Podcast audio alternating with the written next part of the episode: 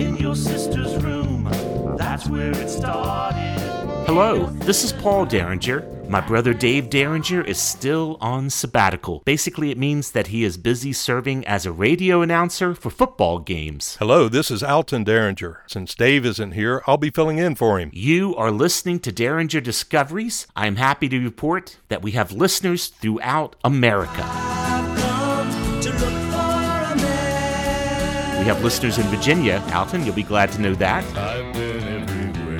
I've been everywhere. We also have listeners in Oregon, Massachusetts, Minnesota, Georgia. Whoa, whoa, whoa, whoa. How many states do you intend to read? It's just about 20. Uh, we don't have time for that. Do we have any listeners outside of the U.S.? yes, we do. Such as? We have listeners in the United Kingdom, Canada, Australia, Germany, Romania, hello Romania, Singapore, Hong Kong, and South Africa. Hello Constant and fans of the band Pelican State.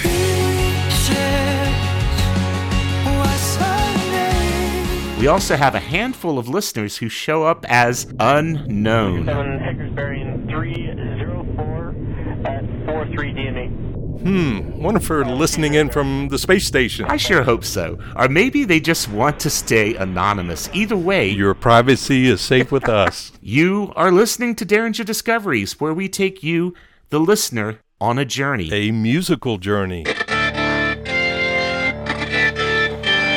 Today's episode is Styx Tommy versus Dennis and why.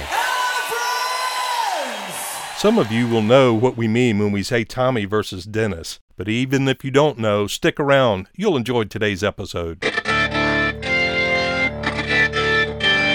Today we are covering the latest album by the band from Chicago known as Styx. In order to properly cover the band Styx, we need to recap their heyday filled with radio hits, as well as the resulting split among the band's two driving forces, Tommy Shaw and Dennis DeYoung. Listeners, I'm a fan of Tommy Shaw. And I am a fan of Dennis DeYoung. Therefore, Paul and I will duke it out. Tommy versus Dennis.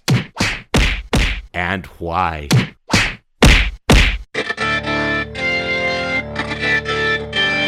But first, Alton, we should open some of our listener letters. Listeners, if you want to give us a piece of your mind,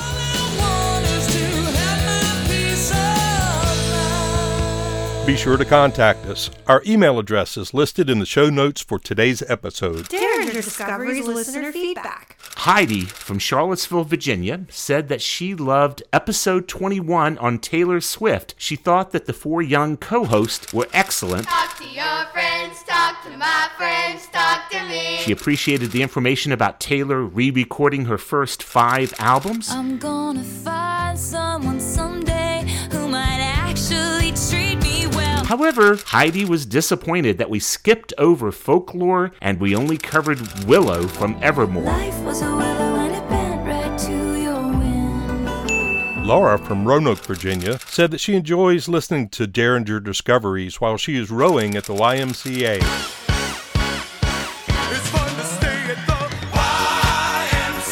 Laura also said she loved episode 20, The Killer's Peak. The kingdom of God, it's a pressure machine.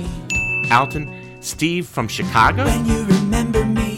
from the same city that Styx is from, he specifically wanted us to let panelist Leighton Derringer from episode 21 Hi, I'm Leighton Derringer. know that he too loves the song Picture to Burn by Taylor Swift.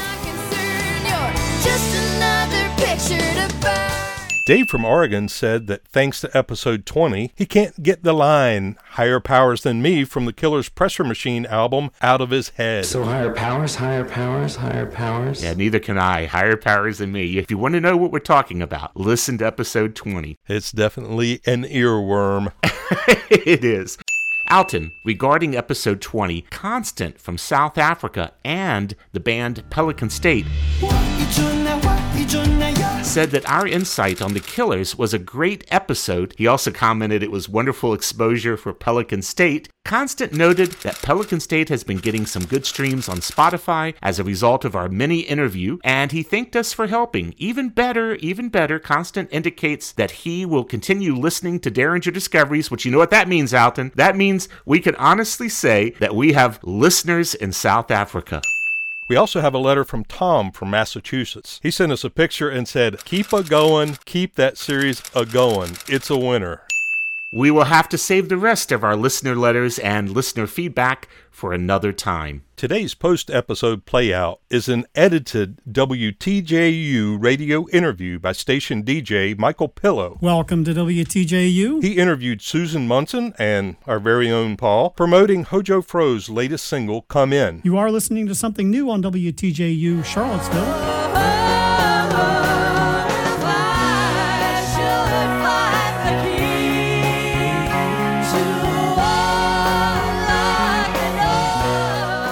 Sung by Susan, and featuring Dave Prine, Chris Dorman, Paul, and myself. Yeah, you definitely got to check out Come In. We're very proud of it. Hey, Paul, I think it's time to dive in. Yeah, let's cue up that person diving into the swimming pool. Alton, at the end of this episode, we should weigh in on whether or not Styx jumped the shark and or crossed the Rubicon. Crossing the Rubicon is reaching the point of no return.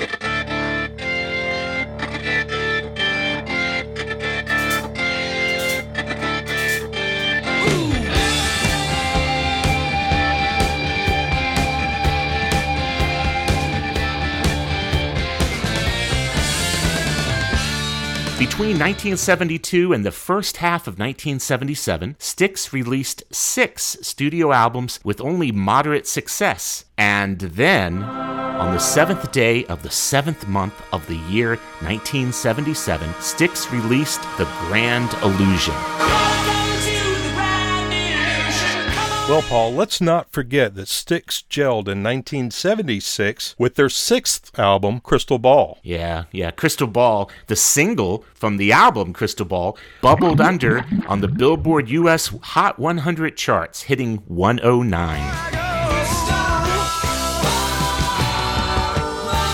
Now, remind me again what bubbling under is. Bubbling under means it doesn't quite hit the Hot 100, but it's getting radio airplay. Crystal Ball was the first album Styx released after Tommy Shaw joined the band, and Tommy wrote the title track. He was not part of Styx's first five largely forgettable albums. However, I do want to note the second album by Styx, which is called Styx 2, and that's Roman numeral 2. How original.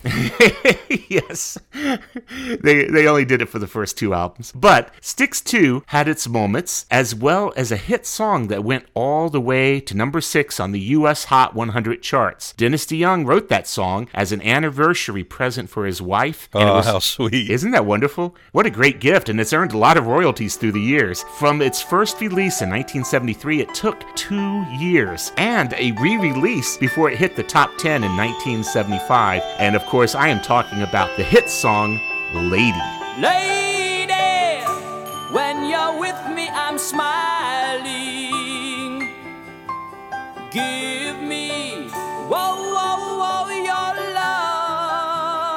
I wrote Lady and the kinds of songs that I thought that I should be writing. Now, Alton, their seventh album, that's the album where it really gets good. The seventh album, The Grand Illusion, was released, as mentioned, on July 7th, 1977. You see a lot of sevens there, and that's by design. That's what they wanted. That is when Tommy Shaw and Dennis DeYoung both came to the forefront as impressive songwriters and solid lead singers. On The Grand Illusion, Tommy gave us Fooling Yourself, the angry young man. Dennis gave us Come Sail Away.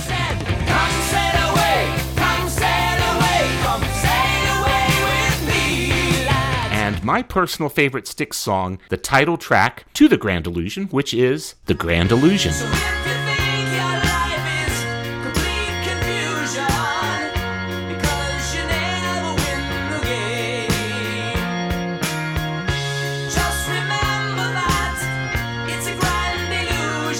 On the follow up eighth album, Pieces of Eight, in 1978, Tommy gave us Blue Collar Man, Long Nights.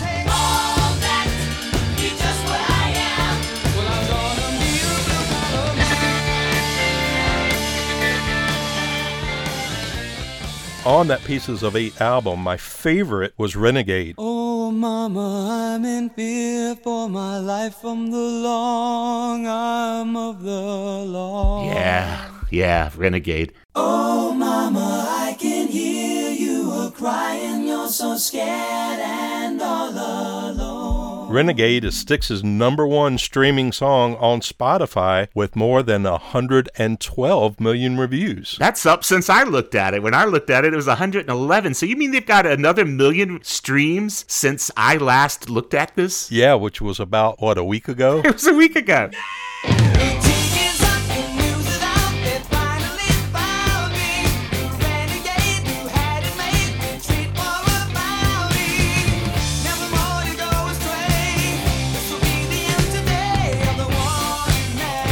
Then, in 1979, with the release of what I consider to be an excellent album, Cornerstone, their ninth album, something unsettling happened. Dennis came to the table for the next album, Cornerstone, with this song called Babe. Dennis DeYoung always loved, and still does, what Alton might call campy, cheesy music. I can think of a few words other than campy and cheesy that I would use. And it was a real dilemma because it was unlike anything that uh, I'd ever anticipated doing in Styx. From Cornerstone, Dennis DeYoung gave us a ballad that he wrote, and this was a game changer for the band Styx. For me, it was a dramatic departure from what we were known for. The song was called Babe. Babe, I'm leaving. I must be on my way. The time is drawing near. And suddenly, Suddenly, the balance of power between Tommy Shaw and Dennis DeYoung shifted toward Dennis. And I knew it would alienate a number of our fans. I think it began the slow division of, of the two camps in Styx. You know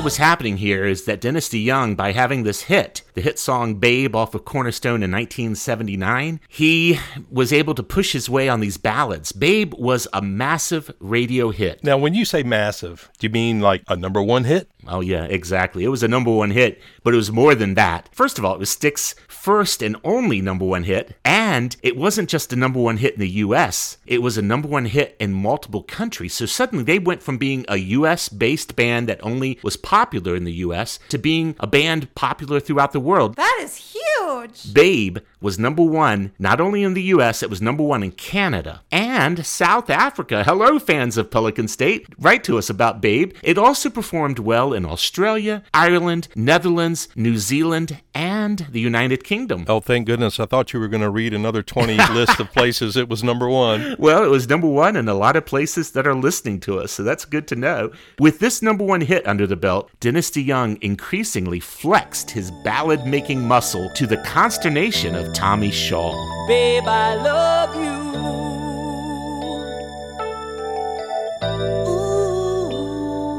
Ooh, babe. Paul, let's face it, Styx was never really cool. They kind of just flirted with it. They originally appealed to the prog rock crowd. They were popular to the fans of bands like Emerson, Lake and Palmer, ELP,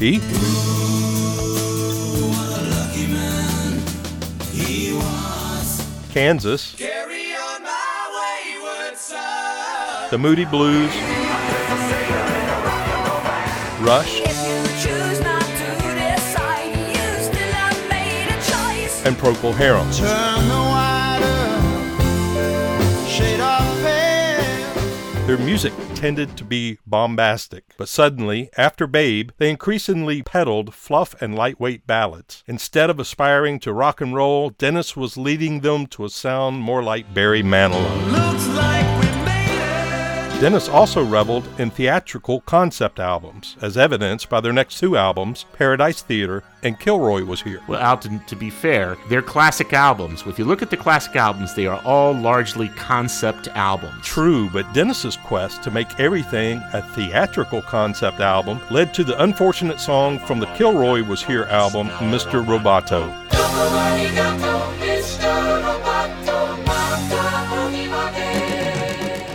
Was heartbreaking, but we had to press on and we had to take Shakespeare into a football stadium. Disaster. Through the years, Mr. Roboto has become a running joke, tarnishing the legacy of Styx. In 1984, Styx broke up. Tommy Shaw left to pursue a solo career. Dennis also pursued a solo career. In 1984, he released an album and had a sizable hit with the title track Desert Moon. Is this the Desert Moon was all she said. Desert Moon showed the world once and for all that Dennis was largely not a rock and roller.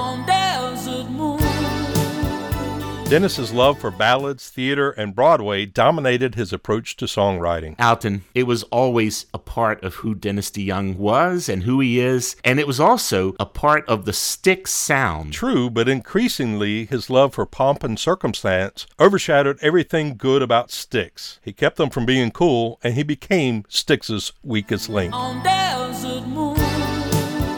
On Desert Moon. In 1990, Styx reunited, but It was without Tommy Shaw, who had joined the Damn Yankees. The Damn Yankees were a supergroup that he formed with Ted Nugent and Jack Blades from Night Ranger. Sister Christian, oh, the time has come. Something interesting happened in 1996. Oh, ah, what would that be, Alton? Did they reform? Yes, they rebanded, but this time it wasn't long before Dennis DeYoung found himself in the rest of the band's crosshairs. The thing that makes this unit truly unique is its use of the modern hunting bow as a weapon of unconventional warfare. But you know what, Alton? I think I would like the listeners to hear it from Dennis DeYoung himself as to what happened at this point in time. Listeners, I want you to know that Paul is at this moment Googling Dennis DeYoung. I am Googling him. Hopefully, Dennis doesn't mind. Dennis DeYoung returned to Styx when they reunited again in 1996, but he had a serious viral element that made him sensitive to light, and it caused him to bow out of the national tour that the band was taking. By the time he had recuperated, Styx had replaced him with a new singer, Lawrence Gowan. Do you want to comment on who that guy is? Yes, he's a keyboardist who was classically trained, and when he sings, he sounds just like Dennis DeYoung. So when Dennis DeYoung left the band, he was not missed very much at all. Dennis goes on to say, by the time he recuperated, they had replaced him, and he attempted to sue over the use of the band's name Styx, which, by the way, belonged to Dennis DeYoung at one point in time. However, Dennis writes that he settled out of court in late 2001, and I can tell you, that was the end of his presence in Styx. It's been a good 20 years, and I would say there's no returning at this point. He's a goner. Yeah, and let's keep in mind that Styx still had some original members, James J.Y. Young to be one of them. Yeah, who's still with them to this day. And that leads us to today's topic. Finally. and now we're going to review the new album. This new album just came out in June of 2021. It is Styx's 17th studio album, and it's called Crash of the Crown.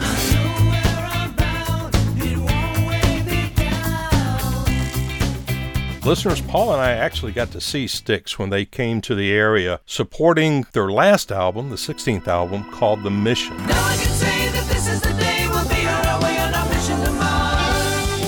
Though it didn't really produce any hits, the album was really musically impressive. I agree with you that the Mission album was a solid album and, and, certainly was a wonderful tour. I was glad I got to see them with you on that tour. Our top three picks from the current album, Crash of the Crown. All right. The Battle of Wits has begun. Derringer Discovery's pick number three. I'd like to start with number three and count down to one, and we're going to go with our personal favorites. Alton and I did not compare notes until after we picked them. We agreed on the number one best song, but we differed on number two and number three. For anyone who listened to the Killers episode, you'll start to see a pattern here. There is some disagreement. And by the way, we're going to give you one more surprise. After we count down our three favorite songs, we're going to tell you what the listeners say is their favorite song based on number of streams on Spotify. Derringer Discovery's pick number three for Paul Derringer is Coming Out the Other Side.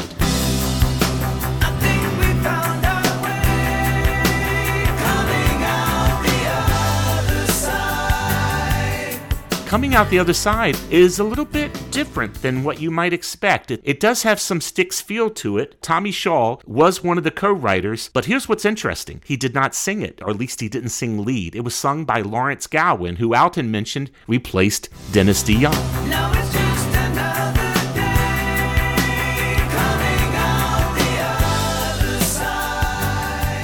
I wanted to pick something that really took me back to the sound that Styx had on Grand Illusion and Pieces of Eight, which, in my opinion, were their, their best two albums. Those two albums define Styx's sound. Oh, yeah. I think Crash of the Crown was specifically trying to harken back to the Grand Illusion and Pieces of Eight. My pick was Reveries.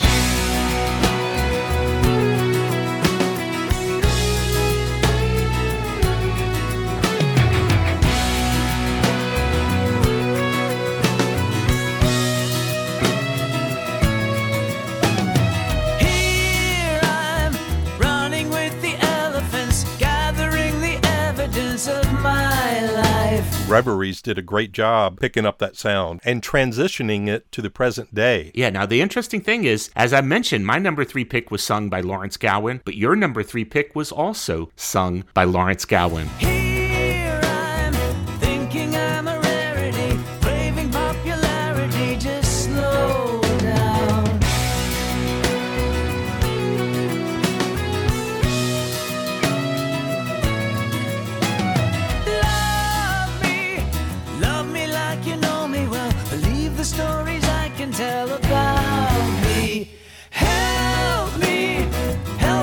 build my monument. Don't worry where the body went. Trust me. Derringer Discovery's pick number two. All right, Alton, what's your number two pick? The new world, with all its power and might, steps forth to the rescue and the liberation.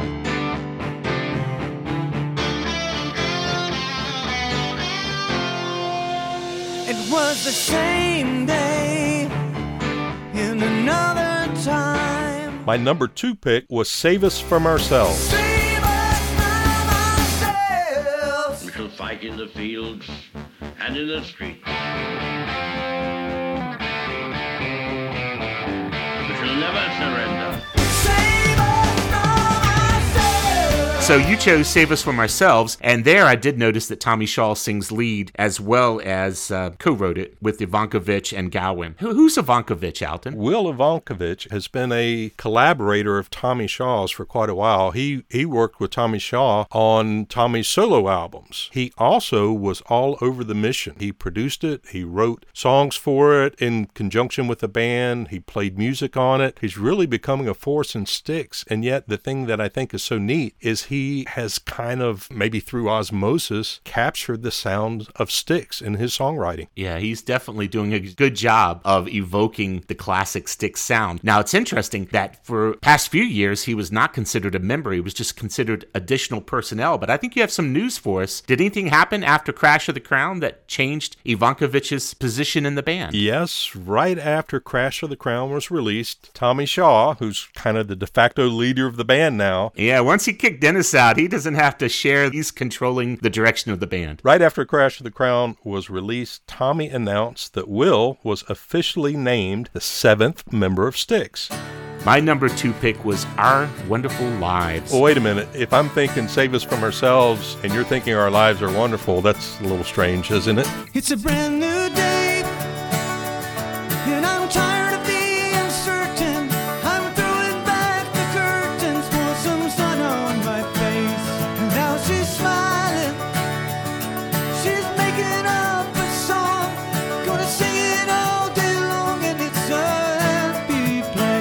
our second picks, we both chose songs that was sung by Tommy Shaw. So I think that's interesting. Our third picks were sung by Lawrence Gowan. Our second picks were sung by Tommy Shaw. So what happens with our number one pick, Alton? We agreed on this one. Derringer Discovery's pick number one. Our number one pick is called Long Live the King.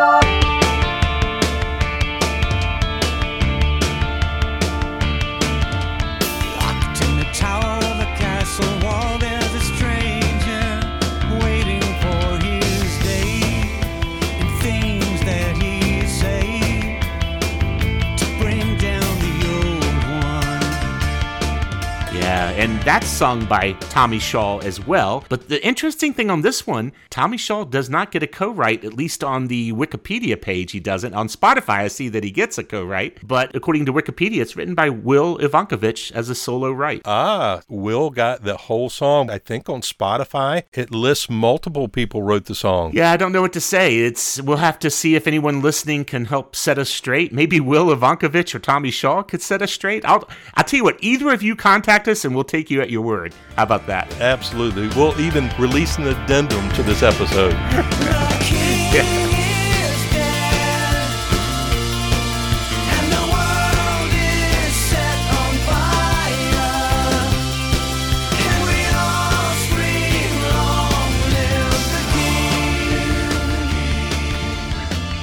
All right, Alton. So those are our three picks, and we do have the listener feedback, which would be the streamers on Spotify. What is their favorite song? Their favorite song, which neither of us picked, which shows how much taste we have, or lack of. Yep. It's actually the title track called Crash of the Crown. Yeah.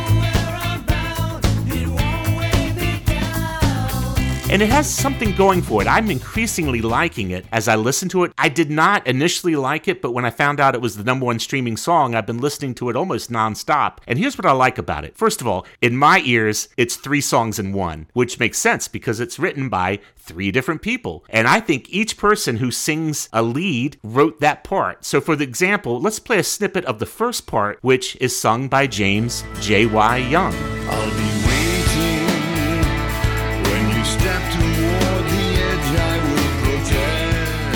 That's the first part of Crash of the Crown, the title track from the album. The second part of the song is sung by Tommy Shaw.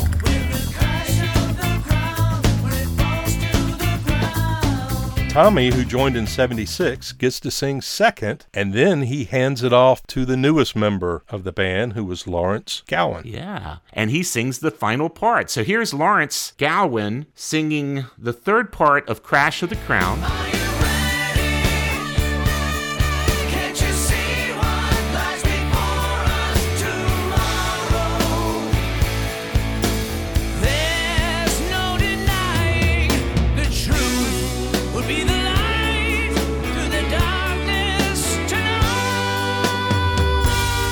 That's the third part, the final part of the Crash of the Crown. I think the thing you'll notice is the thing I'm commenting on, and that is sounds like three songs smushed together. It has a little bit of a is that a word, smushed? Smushed? I think that's a technical term. I think it is a technical term. Three songs smushed together, and it has a lot of Queen elements, especially when Gowan comes in on the third part. I hear some Queen happening.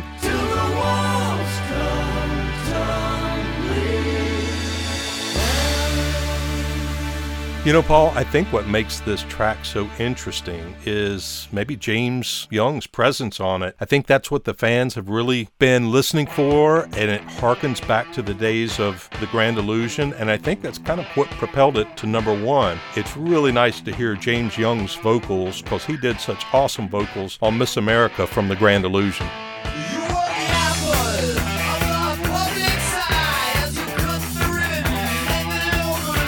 That's a snippet of Miss America, as Alton was mentioning. The Grand Illusion had a lot of depth to it, and it's amazing that I didn't even mention James Young's Miss America until just now, but there you have it. And on this album, from what I can see, Alton, James Young only gets that one lead vocal cameo. I'm sure he's doing background vocals throughout, but from what I can tell, that's the only place where he sings lead vocal on Crash of the Crown. Well, Alton, I think that our fans are going to want to know because you're a Tommy Shaw fan and I'm a Dennis DeYoung fan. I would like to point out that Tommy replaced Dennis DeYoung with Lawrence Gowan, but I think it took more than Lawrence Gowan to replace Dennis DeYoung. I think it's evident from the seventh member, Will Ivankovich, that it took two people, two talented musicians to replace Dennis DeYoung. In my mind, that says something about Dennis. Paul, you may be right. However, I think with Lawrence Gowan, Tommy definitely got a musician who was as, if not more talented on the keyboards than Dennis DeYoung. He sounds just like him when he sings, but I don't think he has the same songwriting chops that Dennis did. I know that Will Ivankovich was involved with Tommy Shaw on his solo work. He worked with him on The Mission, and he writes a lot of these songs on this album as well. And I would hazard to guess he probably gets along better with Tommy and the band more so than Dennis did. Here's what's happening. When you have the name Styx, and anyone who wants to verify this, just go to Spotify. When you have the name Styx, you're going to get hundreds of thousands of streams at the minimum. And when you don't have the name Styx and you have the name Dennis DeYoung, who was a force of the classic Styx, you're going to get 50,000 streams if you're lucky. In fact, some of his songs don't even get 10,000 streams. And so, my friends, I'll say goodbye. For time has claimed its prize. But the music never dies. Just listen and close your eyes. You know what, Paul? It's time to wrap things up. So tell me Has Styx jumped the shark? Well, the answer is obvious to me, and that is coming out of the gate, they jumped the shark. They put out some crappy albums, and I'm just being polite here, and they were jumping the shark left and right. In fact, if anything, that might be one of their skills is the ability to jump the shark and then recover, to come back from jumping the shark. So yes, they have jumped the shark, but with their 16th and 17th albums, I think they have definitely recovered and they are now on track to being a solid band once again. They are no they are not on the wrong side of the shark, let's put it that way. How about you, Alton? They released five albums that were not so good, meaning they were jumping the shark right out of the gate. Then they did something to correct that. They added Tommy Shaw. yes. so then when Tommy Shaw came on board, they're no longer jumping the shark. They're putting out some of their best albums. The Grand Illusion, Pieces of Eight, Cornerstone. And then Dennis DeYoung starts gaining some control again. That took them into Paradise Theater and Kilroy was here album, especially Mr. Roboto. In my mind, at that point, they're jumping the shark. They are over the shark. And then Dennis DeYoung gets booted out of the band. And now here we are for their 16th and 17th albums, and they're no longer jumping the shark. Would you say that's a fair statement? I'd say that's a fair statement. Jumping the shark is one thing, but crossing the Rubicon is something else. So do you think they've crossed the Rubicon? Once you cross the Rubicon, you can't come back. I always view that once a band has crossed the Rubicon, they are now a nostalgia act. Styx is not a nostalgia act. Their two albums that they just put out are both innovative and have some wonderful music and take them in some new directions. So they're not just resting on their classic period. So, no, I do not think they've crossed the Rubicon. How about you? I agree. I don't think they've crossed the Rubicon either. Listeners, I would encourage you to check out these two albums and let us know what you think. You might just get quoted on a future episode of Derringer Discoveries. Until next time, this is Paul. This is Alton. If you like what you hear, please follow Derringer Discoveries, leave us a review, and tell others about us. Be sure to click like on today's playlist Styx, Tommy versus Dennis, only available on Spotify. Thank you for listening to Derringer Discoveries. In your sister's room.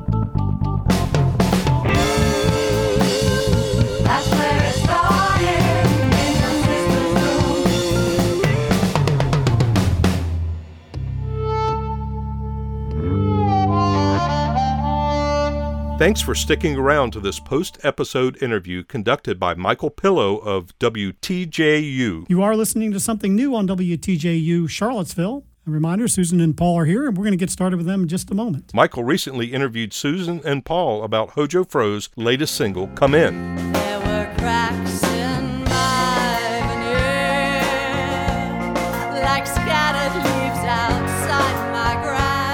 Welcome to WTJU. Well, I think Susan should go first. Susan's the well known name in Charlottesville. I've seen her mm-hmm. play live three times in the past three weeks so Oh. with three different groups. I know might you're a Yeah. trooper. You came, but I tell you, I play with Alligator. Mama tried Mojo Pie, but I've been playing with Paul even longer than any of those groups. Isn't that fact, amazing? 25 years, I I was trying to remember how long ago Yeah. it was when we started playing.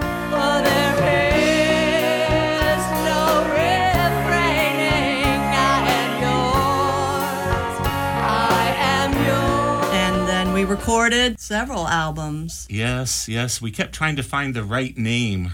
and tell me, what, what is that name now? Since 2012, we've been Ho Joe Fro. And it stands for Howard Johnson and Friends. Susan and I have a common friend named T.C. Howard who was part of the mix for a while. And we were Howard Johnson and Friends, but once Spotify and all these other digital streaming platforms came about, we found that Howard Johnson was just too common. Yeah. So we had to use something that would make it unique so that when people type in Ho space Joe space Fro, they're going to get just us. Yeah, not the restaurant or the. No, I don't- is the restaurant even still around? chain or whatever it is, right?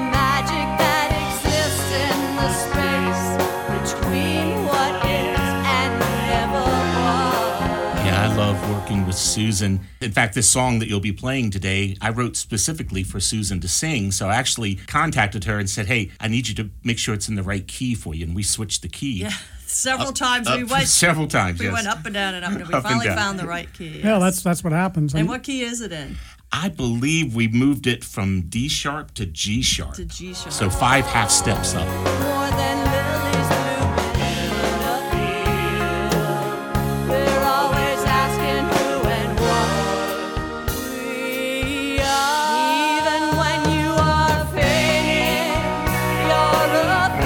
Name of the song is Come In. when I was writing it, by the way, the copyright belongs to all five of us who performed on it. Okay. It just makes it easier to share and share alike. So anyone who plays on any of my songs automatically becomes a holder of the copyright and a holder of the phonographic right. Okay. Uh, it makes it easy, but I did write it. It's about my wife, Betsy, and she's my muse because she's usually the subject of my songs. I wanted it to be inviting and I wanted it to be something that I could play for my mom because a lot of my songs are depressing and my mom doesn't really enjoy any songs that are negative. So I wanted this to be as uplifting as I possibly could. And I thought, what better way than to give it a name that's also positive? Right. You know, everybody loves it when someone says, come in. Right, mm-hmm. right. That sounds like a great introduction. So let's hear the song. Okay.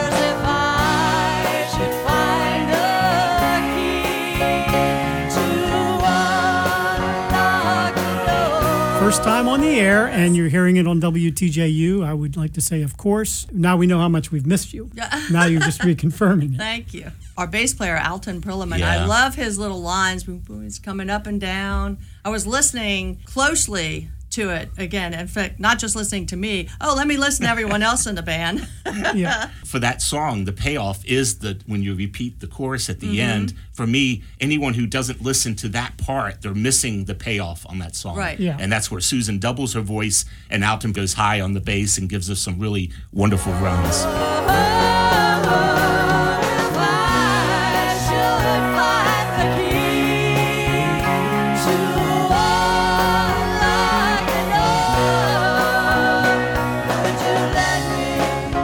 Susan Munson is obviously singing most of the vocals, all of the lead vocals. Right. I'm on piano. Alton Perliman is on bass. Dave Prine is doing all the guitars. I'll go ahead and mention this. Dave Prine is the nephew of John Prine, who recently died. Paul is not name dropping here. I asked him to, to drop that name once they told John me that, Prine. that, uh, that Dave Prine was uh, the nephew of John Prine. I mean, we obviously have played a lot of John Prine forever, Mhm. but over the last year or two, with all the tributes, and I mean, his death was meaningful to a lot of lot of folks. Yeah. Right. Yeah, famous musician. Is, Oh, and it's his birthday. we released the song intentionally to release it on his His birthday. birthday, right. And, and I'm not familiar with any music from him. Does he? Does he record? He records with Ho Joe Fro. That's that's okay. One other musician, I don't want to leave out our drummer, Chris Doorman.